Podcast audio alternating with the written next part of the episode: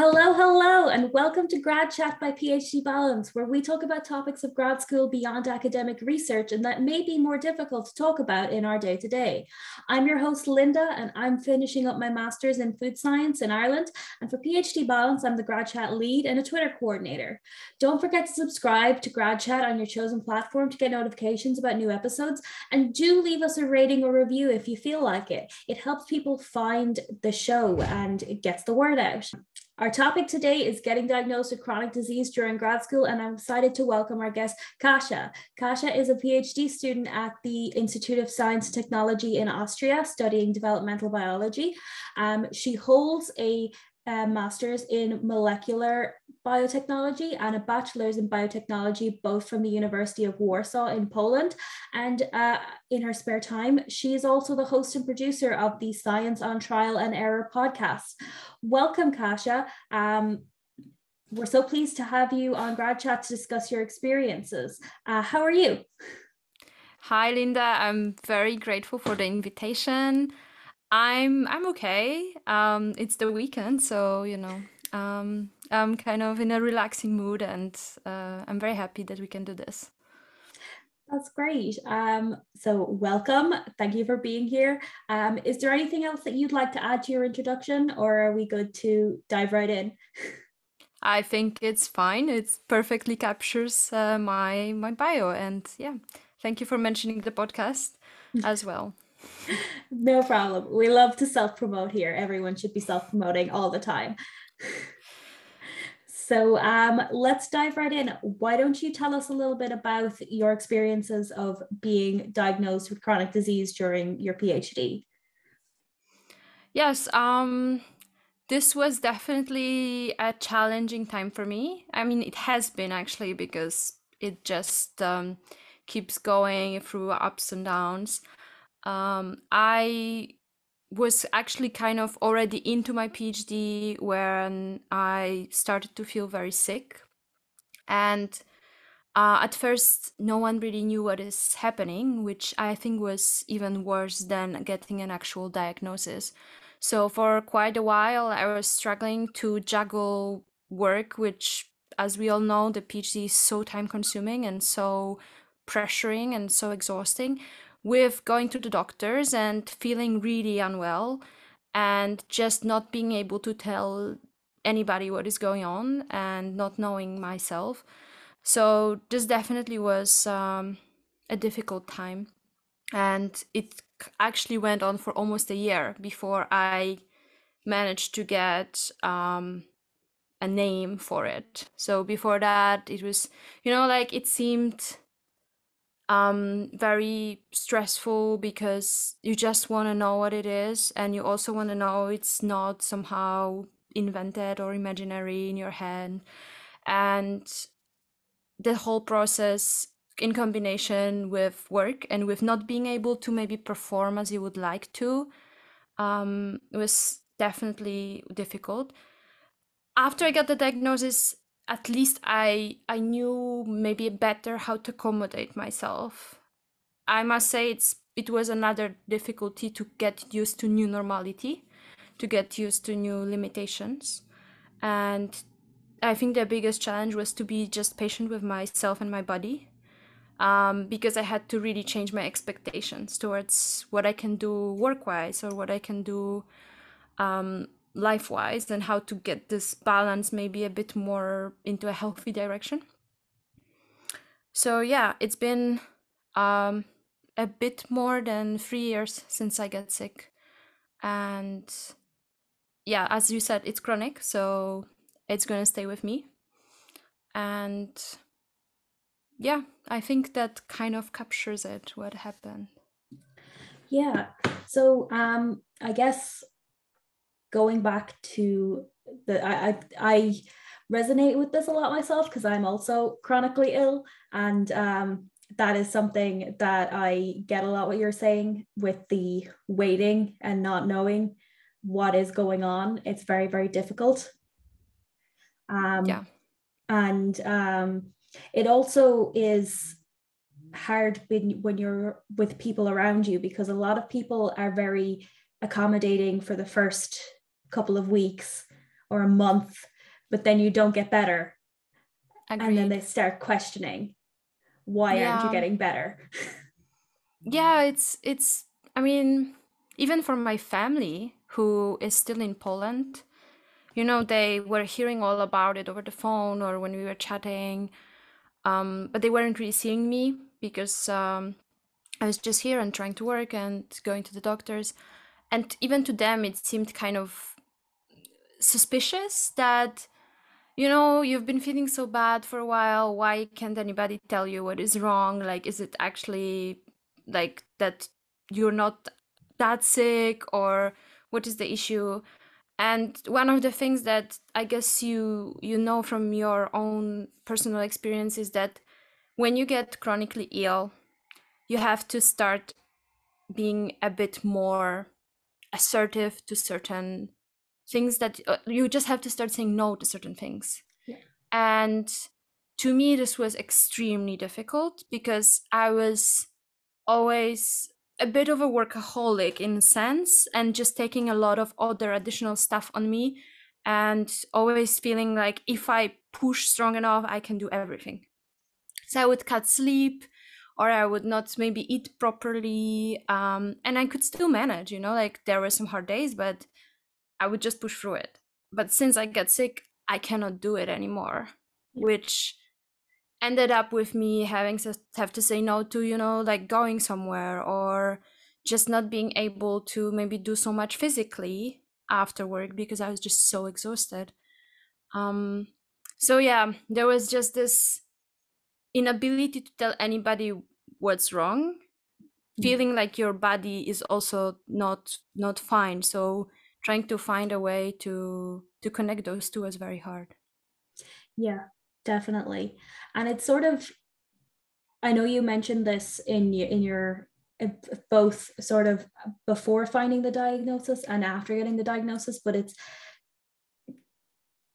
re reformatting the entire way you work really because like for me i used to do a lot of all-nighters to um, get uh, things finished in near a deadline and I can't do that. It's it's not an option. It's not going to happen. So I had to completely restructure the way I work.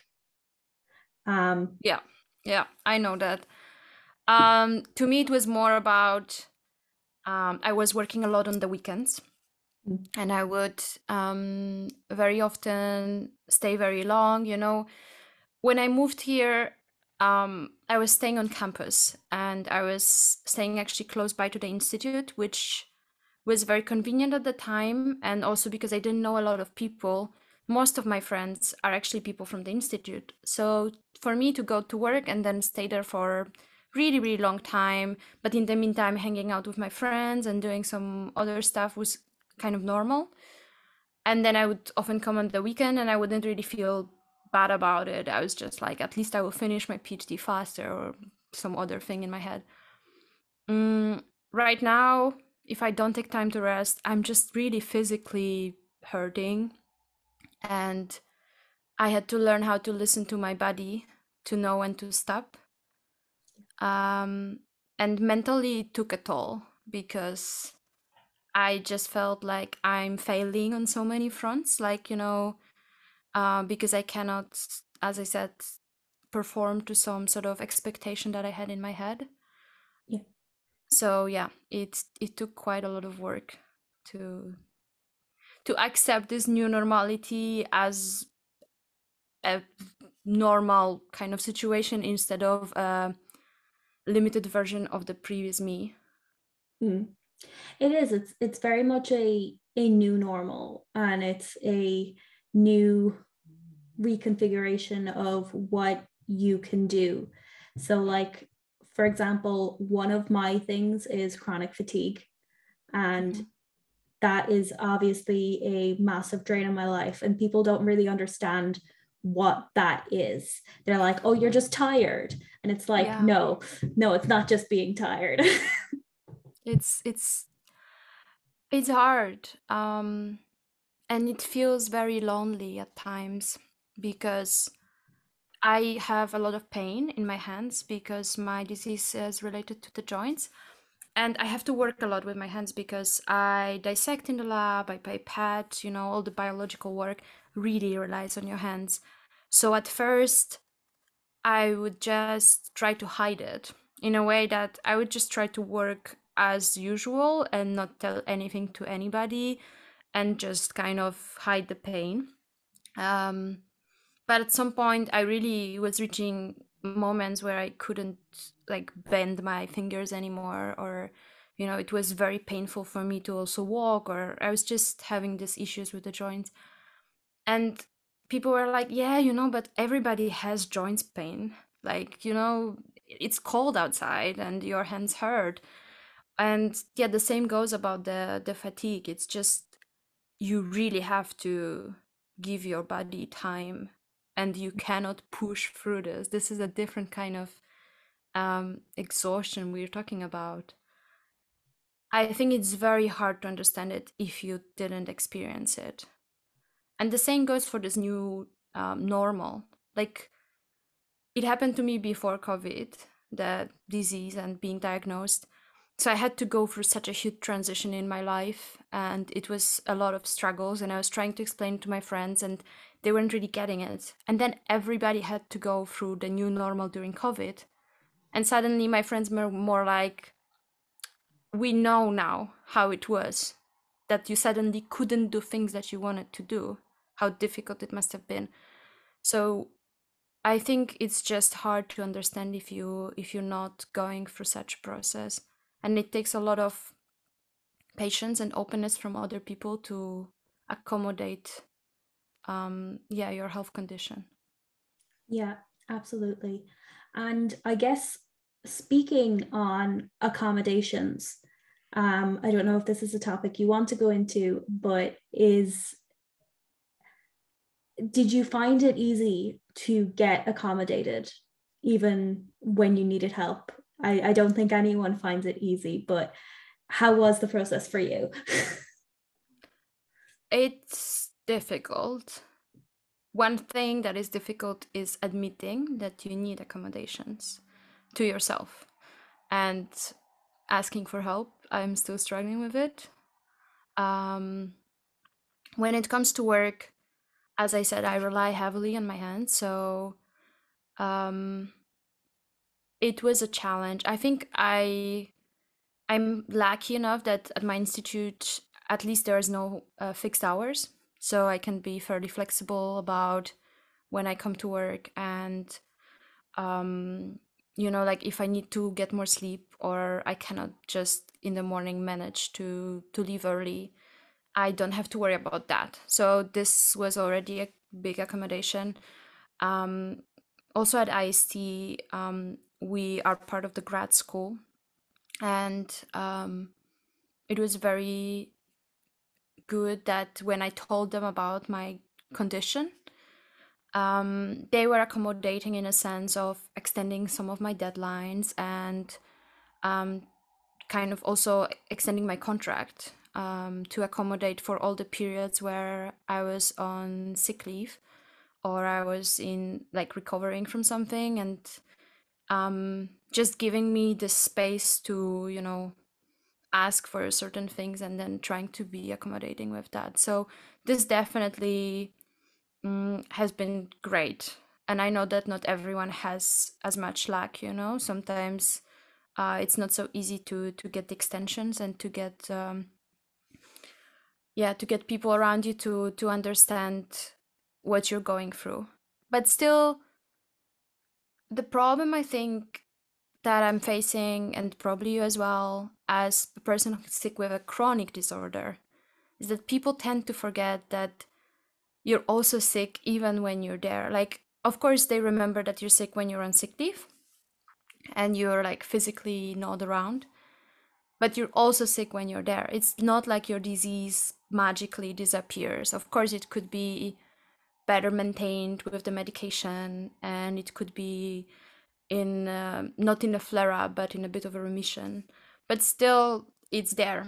And still you have to remember about it like you cannot push maybe as hard as a normal person or like not a sick person could do. So i think this is a difficulty that I'm still sometimes struggling with. Absolutely. I think it's definitely something that is that happens and that people just don't even when they think they understand they don't really unless you're also sort of chronically ill or disabled or um, so uh, along the lines of that um, so i guess where where did you find help where did you look for it? Did did you look for it? So yeah i needed help. I mean i needed help first of all with just getting the right treatment. And i'm sick with an autoimmune disorder so it's been a challenge to even find the therapy and the doctor that would be it may sound weird but the work that we do is not a usual work right? I mean grad school is exhausting and it's not like it's so easy to to just take breaks uh, every time you feel sick and also it's not easy to maybe um, suffer through some of the side effects of the medication and just combine it with your work. So i definitely looked and it took a while to find a doctor that would understand what my work entails and to find a treatment that doesn't disturb my work and allows me to work and continue to to work kind of normally. But i also needed mental support and i needed help with adjusting to the to the new situation i was in. So i started um, having therapy um, at first it was quite uh, frequent just to figure out how to deal with the different stages of getting diagnosed and with different stages of just yeah adjusting to your chronic disease. So this was something that you know at first i thought yeah i should probably go and see psychologist but i also didn't feel like what will i say? Like i'm just being ill and what can they do to to help with that but in the end this was i think extremely important because it allowed me to also see good parts that come from me being sick. And it may sound weird, but for example, being sick made me realize that I need to be maybe more strict about my boundaries and to take care of things that are not work, maybe with a bit more time and focus. So, yeah, there are also the good things that came out from it and i only learned how to see them through the therapy. Yeah. Absolutely. I think therapy is therapy is great for everyone. Um, but i think when you're going through a diagnosis just having someone objective to talk with is vital if you can get access to it. It really does help. Yeah. And it's a lot of pressure. The pressure from yourself the pressure from the peers maybe the pressure from you know like it's you are you want to finish the the graduate school you want to finish your phd and you just have to deal with all of this pressure. So even when you're not sick just therapy helps a lot. Um and i think yeah i think this is something that really should be fixed in the in the whole system that the grad schools should have um, just a mental aspect to it like a mental health mental help aspect to it as a usual thing. It should be yeah. part of this experience. Absolutely. Yes. And it's sort of one of the things that i i'm always a big advocate for for for going to therapy. I think everyone should be in it. Um, but yeah, and definitely if anyone is listening and you're like maybe should i go to therapy? I'm not sure. If you're thinking about it go to therapy. Yeah definitely. Go to therapy. I i think i'm glad that it's becoming less and less stigmatized and i'm glad that you know conversations like the phd balance is starting um allows people to feel like you are not alone in this everybody does it and everybody needs it from time to time and mm. it's completely normal it's completely yes. normal to to do it and i would say to anyone listening that um, some universities do have free counseling so you should check out your university to see if they have that available. And if they do not, you should also check if your university has a um, training center for psychologists because they will also do free or at least discounted sessions. So that is another way to access it. So um, that is just a bit of info for everyone listening. yeah, but, uh, definitely, uh, definitely. Try to get the information and um, oftentimes there are occupational psychologists at least um, in the research institute. So um, reach out and see if this if this helps. Yes definitely. But i suppose to get back to the conversation we're having um, one of the things that i find a lot is that chronic illness chronic disease they don't they're very against the academy. They don't go with the ideals of what academia is about. Like the idea of you need to push yourself, you just need to get through it, you just need to keep going at all costs. Like you, it's it's a you have to kind of refix your mindset. uh, agreed, 100%. I mean, what you're mentioning is this toxic side of like, academia, right? Um, that you have to perform and the performance matters the most. Um, there's this pressure about you know how much data you generate how much time you spend. Like this is very toxic and also the fact that somehow being sick makes you less of a researcher to me is is, is still very hurtful thing um, that sometimes I, I hear. And you know I've had people even suggesting to me, um, as I think a good like they thought it's a good advice, saying like you know it seems like it's very hard. Why don't you just quit? Maybe it would be easier for you. Um, so it definitely takes um, a bit of a time to realize do you want to still stay in academia because academia is not fully accommodating for people who are sick. Chronically ill or disabled or you know underrepresented in general it's just not an environment that is yet fully adjusted to to accommodate it. Um but i would say it's it's really about you and figuring out why you're doing this why are you in grad school? And i mean you don't have to stay in academia afterwards. For me i don't know honestly if i would do a phd if i got diagnosed before i started it. Like being completely honest.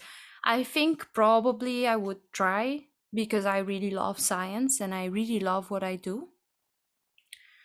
But it makes me wonder like because I kind of knew that it's gonna be a high pressure situation. So of course, in these disorders, the stress just makes things worse. And then all becomes about balancing the stress to not make yourself feel worse.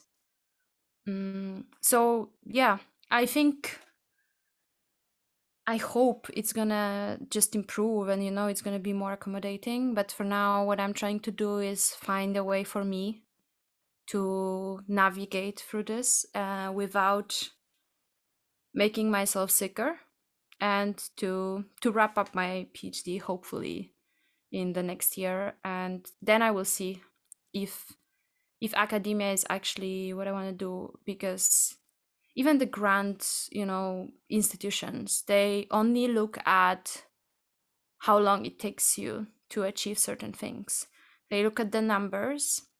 Of course they will ask you why you had breaks or something or like academic leaves but it's still um not accommodating definitely this kind of situations the situations that um are like this. But i think there is a bit of a movement, and I'm very hopeful that we will see more accommodating academia in the future.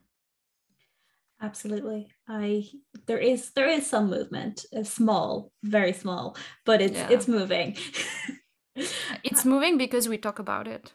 So yeah. it's important to also if you feel comfortable enough to to share these experiences because this then can help maybe fix some some of the errors of the system.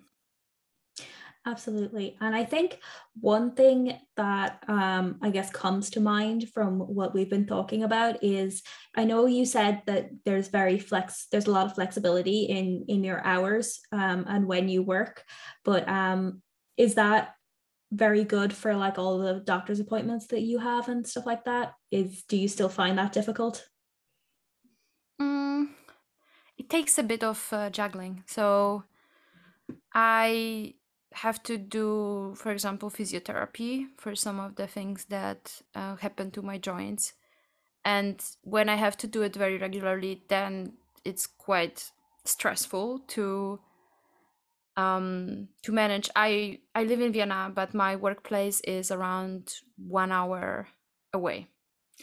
So if I have to go to doctor and then I still have to get to work and then I have to work a full day and then come back, my days become very stretched. So it's definitely sometimes it's it's quite tough. So i try not to have too many doctors in one week so i don't have to every day go between the two places so much.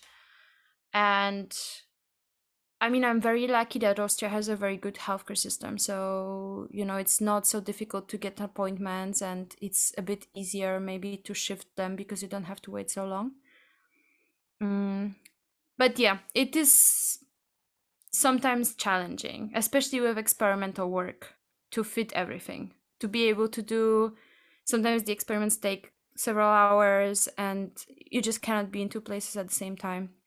But yeah, I try to. I became much better at organizing my time, at planning. Uh, like, you know, all the planners have become my um, companion and i just i really have to be careful about these things like i really have to check myself am i having too many hours running around because then i will run out of energy and run out of power so yeah i have to be much better at time management absolutely i think time management planning and advocating for yourself are probably the best skills in a chronically ill, chronically chronic disease, someone who has chronic disease um, person toolkit. yeah, I think the advocating part is still difficult for me because I struggle a lot with guilt still. Guilt of being the sick person and guilt of maybe not being the old me and um, sometimes I feel guilty about not working enough, and sometimes I feel guilty about not having enough time or energy to to meet with all of my friends and like be as active as I was. So the guilt is still a problem, mm. but I would say, um, yeah, therapy helps and learning how to um, speak up. And and you know it's also about honesty. At first i was i was scared to say i can't do this because i'm sick. Um but it's just the best way rather to make up excuses and to to maybe because then you just maybe people will understand it easier if you say it a bit more honestly. So to me honesty has been the best solution to this to the guilt to just really say honestly i can't do this and the guild is not going to change that. Yeah. But it's a struggle. It's definitely a struggle. Without a doubt it is a struggle and it's it's also very sometimes can feel a bit isolating because you can't go out with your friends as much you can't meet up as much you can't it also sometimes feels like someday that they might stop asking because oh, you yeah. say no so much yeah yeah I, I fear that i i'm very lucky to have very um, understanding friends. But I think it's mostly my fear and mostly in my head that at some point I will just no longer be invited because I all the time say no because I cannot do this. And also, I think it's, you know, you start taking up hobbies that are more home based. Mm. Uh, so, you know, I, I usually like liked reading books, but um, now I started to draw and you know I started doing the podcast because this I can do even when I feel really sick. I can just do it at home and it's something different than working and it's something different than just being alone and it allows me to meet people and to talk to them you know even when i'm sick at home so yeah you you learn this but it is quite alienating and yeah i, I sometimes struggle with this because on one hand i would like to see people but on the other hand i don't feel like i can be a very entertaining company when I'm in pain. Mm. So, mm. yeah. Yeah. It's no, hard. I it, it is and i i still i know a lot of people are going away from zoom and they say that oh zoom is zoom is um terrible that they hated it but i love zoom i still meet up with my friends on zoom um regularly and it's sort of like they have seen me in every sort of way they've seen me lying in bed in a Zoom call in my yeah. pajamas, all sort of whatever. They just know Linda turns up, she's wrapped in a blanket, she's not having a great day. but at, at least, yeah, exactly. It's it allows you to be more included. Mm. And this is great. Like this is one of the things that I also really appreciated that that you can just be connected with people more because previously you would probably just be i don't want to say it like this but you'd be a bit left behind um because you cannot go in person somewhere but now yeah when you can connect via zoom it's i also love zoom. Like honestly i really love it. Yeah. and i wish we would not drop it entirely now that we can move around more freely. I know absolutely. It's it's still very it's still connecting people. It's still amazing.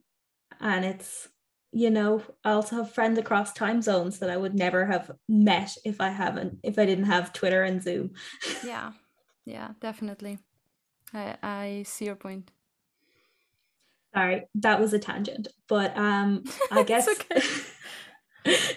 i guess to talk a bit about um you and your journey what did you have a conversation with your PhD supervisor after you got diagnosed? Yes. Yes, I did. I mean, I we've had several conversations. It was definitely a process. Um because at first I didn't even know what is wrong. So it was very weird because I had to be like at the doctor a lot and suddenly I was like so tired. I was just feeling like I cannot make it through the whole day of work. Um, so it was difficult to to find a way because at first, you know, when it's short, it's fine. Like everybody is like, okay, you're having a rough few weeks. But then it was going on and going on, and no one could tell me what it is, and I couldn't tell what it is but I still needed a different working arrangement. So it was several conversations, and um, I think now it's it's just more clear, so it's easier because when we both know what is happening, it's easier. Um, yeah, let's let's leave it at that. yeah, that that's grand. Um, yeah, no, I do think that is definitely one of the big problems with the way that that the most workplaces um, accommodate disabilities and chronic illnesses is that they assume that you will just automatically get a diagnosis mm-hmm. and that doesn't doesn't happen like it can take a year it can take six months it can take several years to get a diagnosis and yeah. until you have that diagnosis they're very reluctant to accommodate you I agree. And in general, many workplaces as I said, you have to keep ah, I don't want to say reminding people, but sometimes you have to be very upfront that you're still sick even when you're not on sick leave. It's just, it's not like you can make it go away. It's just gonna be there always. And of course, it's it's a problem for your supervisor. It's a problem for your project, but it's also a problem for you. And um, yeah i think uh, for me it was it was hard because when you don't know what it is people tend to think that maybe it's nothing that serious if it doesn't have a name. So i don't know if this was also your experience but yeah this definitely, definitely, hurts. Yeah. Yeah and it's also very much uh some people are like oh is she lying about it? She's just lying mm-hmm. to get to get an easier job to to not do all the responsibilities. Special treatment yeah. uh, comments. Yeah yeah. I i know this. Um yeah it's hard. I mean it's just as i said if someone is not going through this they will not understand it fully. And um they will be like well your hands hurt too bad. Like you it doesn't seem like they look very different mm-hmm. you look a bit more pale but I mean, we all have days when we didn't sleep so well. Like it's easy to to assume that it's not as serious as it really is. Especially, I mean, we're not going to wear a tag on our heads or we're not going to you know like I got a comment once that I don't look so sick because I let's say put makeup. And I mean, what the fact that I'm sick means that I shouldn't look nice or like I cannot look nice uh, anymore. And I found that it like I found it very hurtful at first. And then I was like, yeah, I mean, it's easier for people to assume that if you look sick, you are very sick. But yeah, it's not a rule. Whatever works to make you feel better mentally should be fine with everybody else. Yeah, like you if you like makeup wear makeup. That's that's that's the thing. You, mm-hmm. you do it. You don't you don't um makeup is very much a thing for you. So if you want to wear it you wear it. But that goes for anything.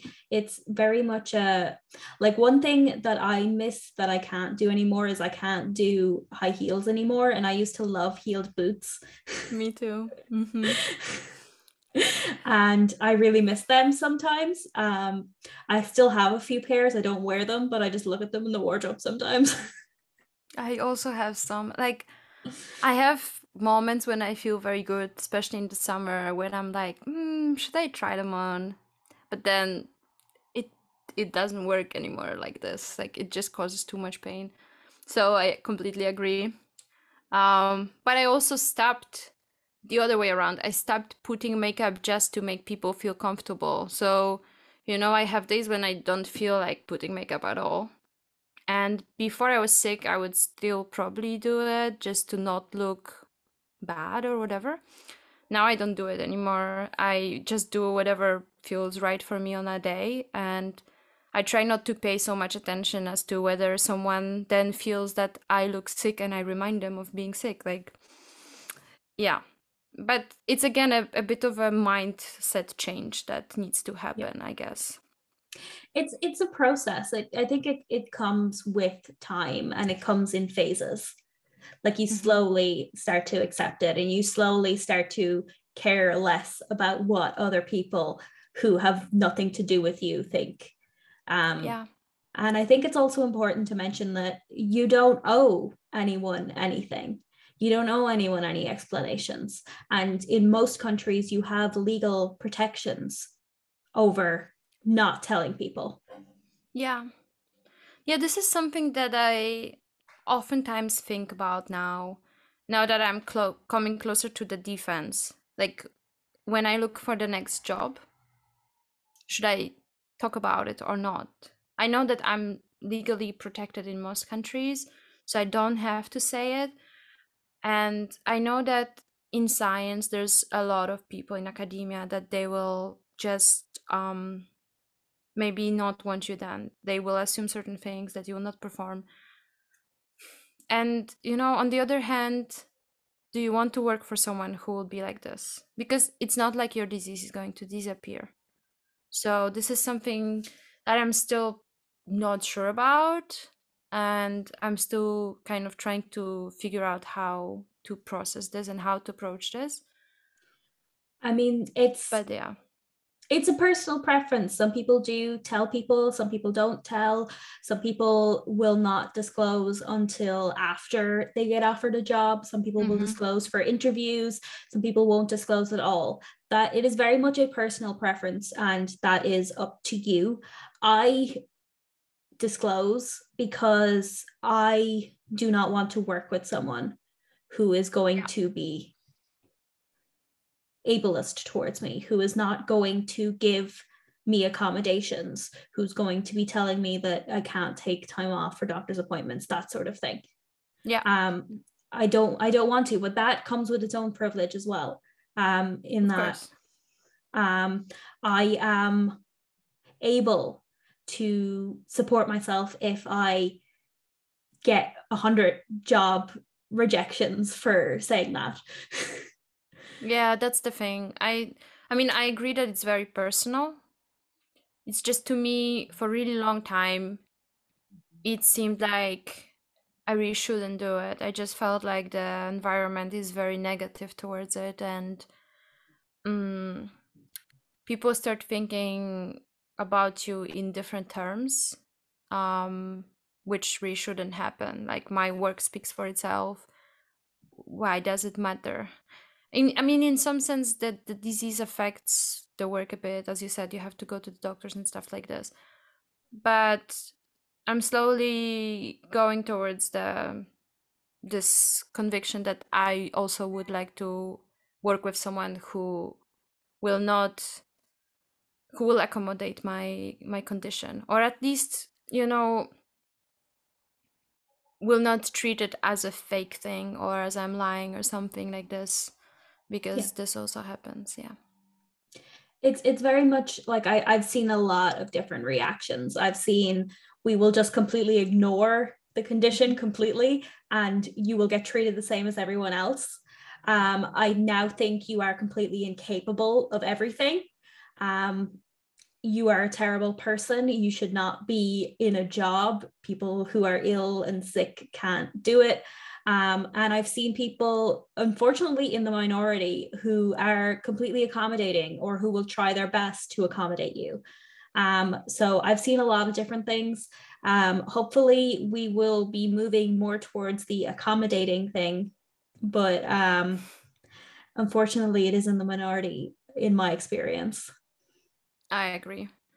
I oftentimes feel like I have to be the one to accommodate someone that like in a way that I can still do everything as I'm supposed to do even though I'm sick like I have to prove myself in a sense if this makes sense to you yeah like yeah it's it's more about me trying to find a way to make everything work yeah. rather than receiving so much help like so much yeah and, and easy working conditions yeah it's also like um I have to prove that I'm worth also the extra money that it takes to accommodate me. So some of my accommodations cost money. And mm-hmm. um, sometimes for a long time, I had the mindset of if I use these, I have to work 10 times as hard to make sure that I deserve these. And that obviously doesn't work.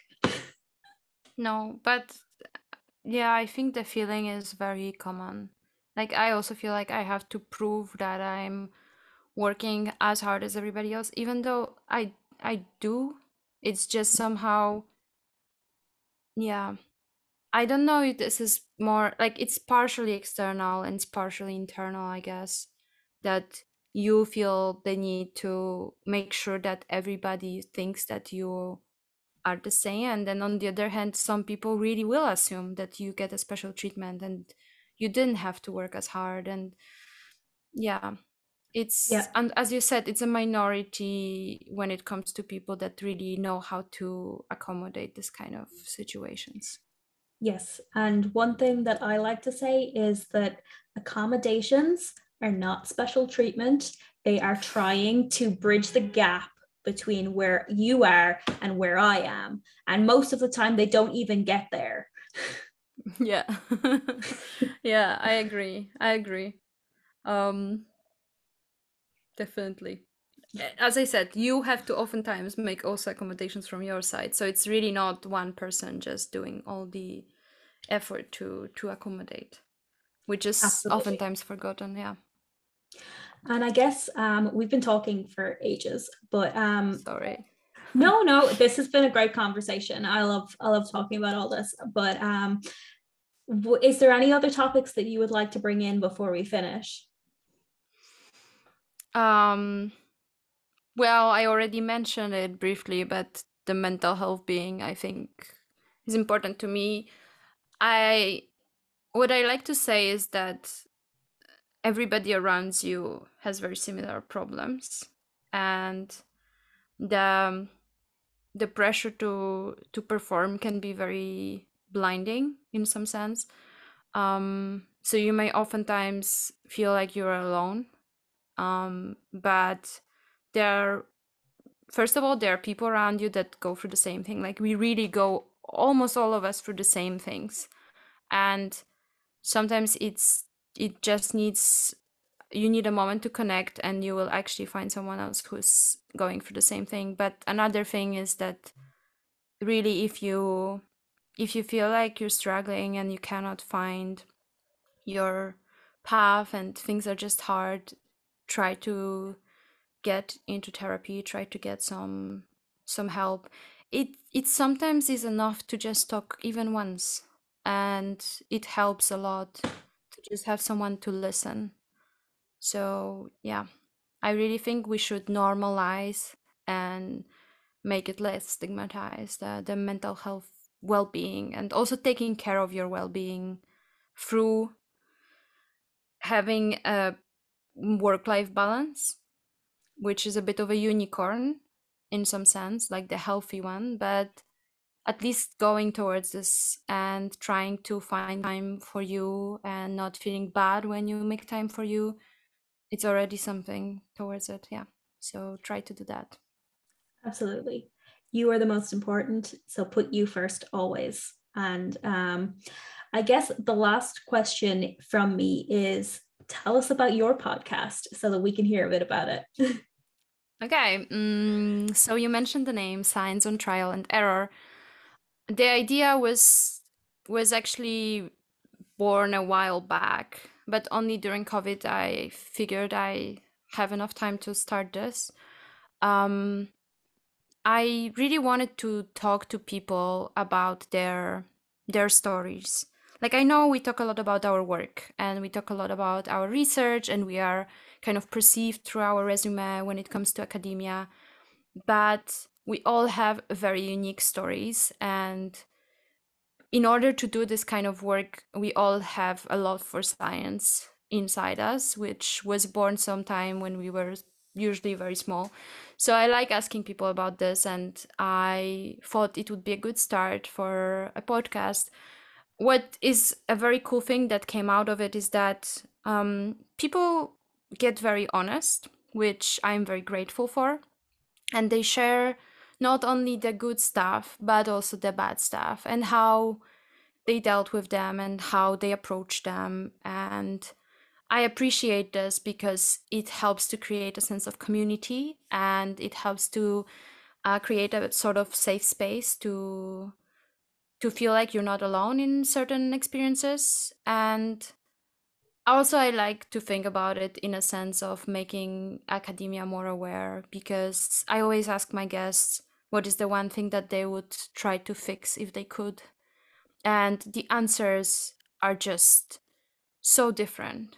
And everybody has a thing that is close to their heart that they would like to change. And I think if we speak about it more and raise the awareness, that's the good way to to move things, even a little bit. So yeah, that's the science on trial and error. It's about trying and making errors and then still loving science in the end and yeah the personal stories Awesome. And we will put all of your information for the podcast in the description of this episode. And um, Thank you. I guess the very, very last question is where can people get in touch with you? You can get in touch with me uh, through my Twitter. Um, and uh, you can also get in touch with me through the podcast channel. So we are available on Spotify, Apple Podcasts, and also on YouTube just as a sound, but you can also listen to us there. And you can also get in touch uh, through email. Um, and yeah, I think that's the easiest. I mean, Instagram, of course. Uh, it's it's a very huge medium as well. Um, I'm not TikToking. I somehow find it, myself to be quite resistant still. Uh, but who knows? Who, knows? Who has who has time for TikTok? I I don't have time. yeah, agreed, agreed. So Twitter, Instagram, or other podcast channels. Feel free to get in touch. Awesome. This has been really really great. So um, this has been grad chat by phd balance. Our episodes are now posted simultaneously on our podcast and youtube channel every second saturday. You can connect with phd balance on our website at phdbalance.com or over on twitter and instagram at phd underscore balance. Until next time goodbye and take care of yourself